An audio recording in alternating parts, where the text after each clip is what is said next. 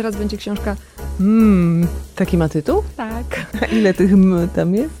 E, pięć. Spółki kulturki. Dziecięce lektury Ewy Świerżewskiej. Autorami są, uwaga, Monika i Adam Świerżewscy.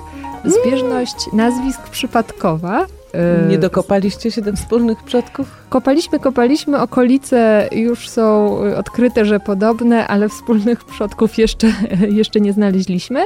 W każdym razie to są osoby, które mm, stworzyły bobomy.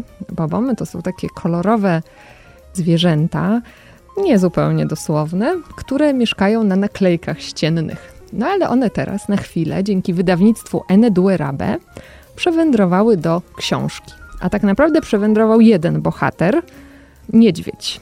Szkoda, że nie mogą Państwo zobaczyć tej okładki. Wielki jęzor misio się oblizuje, no bo oczywiście zrobił to, co lubią misie najbardziej, czyli e, zjadł miód. Książka dla zupełnie najmłodszych dzieci. W środku ani jednej litery.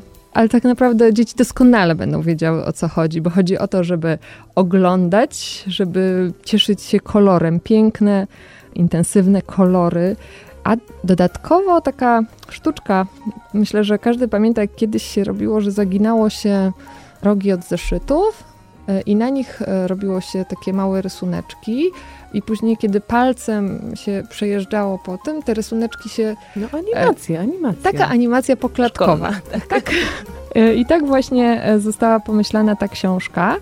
Co drugą stronę, stronę trzeba powiedzieć kartonową, twardą, lakierowaną, z zaokrąglonymi rogami, więc bezpieczną, co drugą taką dużą stronę znajduje się połówka strony. I kiedy bardzo szybko będziemy nią ruszać, będzie nam się wydawało, że na przykład miś zanurza, czy też wyjmuje łapę y, z garnka miodu, albo na przykład, jak to misie, y, dobiera się do ula. Spółki kulturki. Co czytać dzieciom wie Ewa Świerżewska.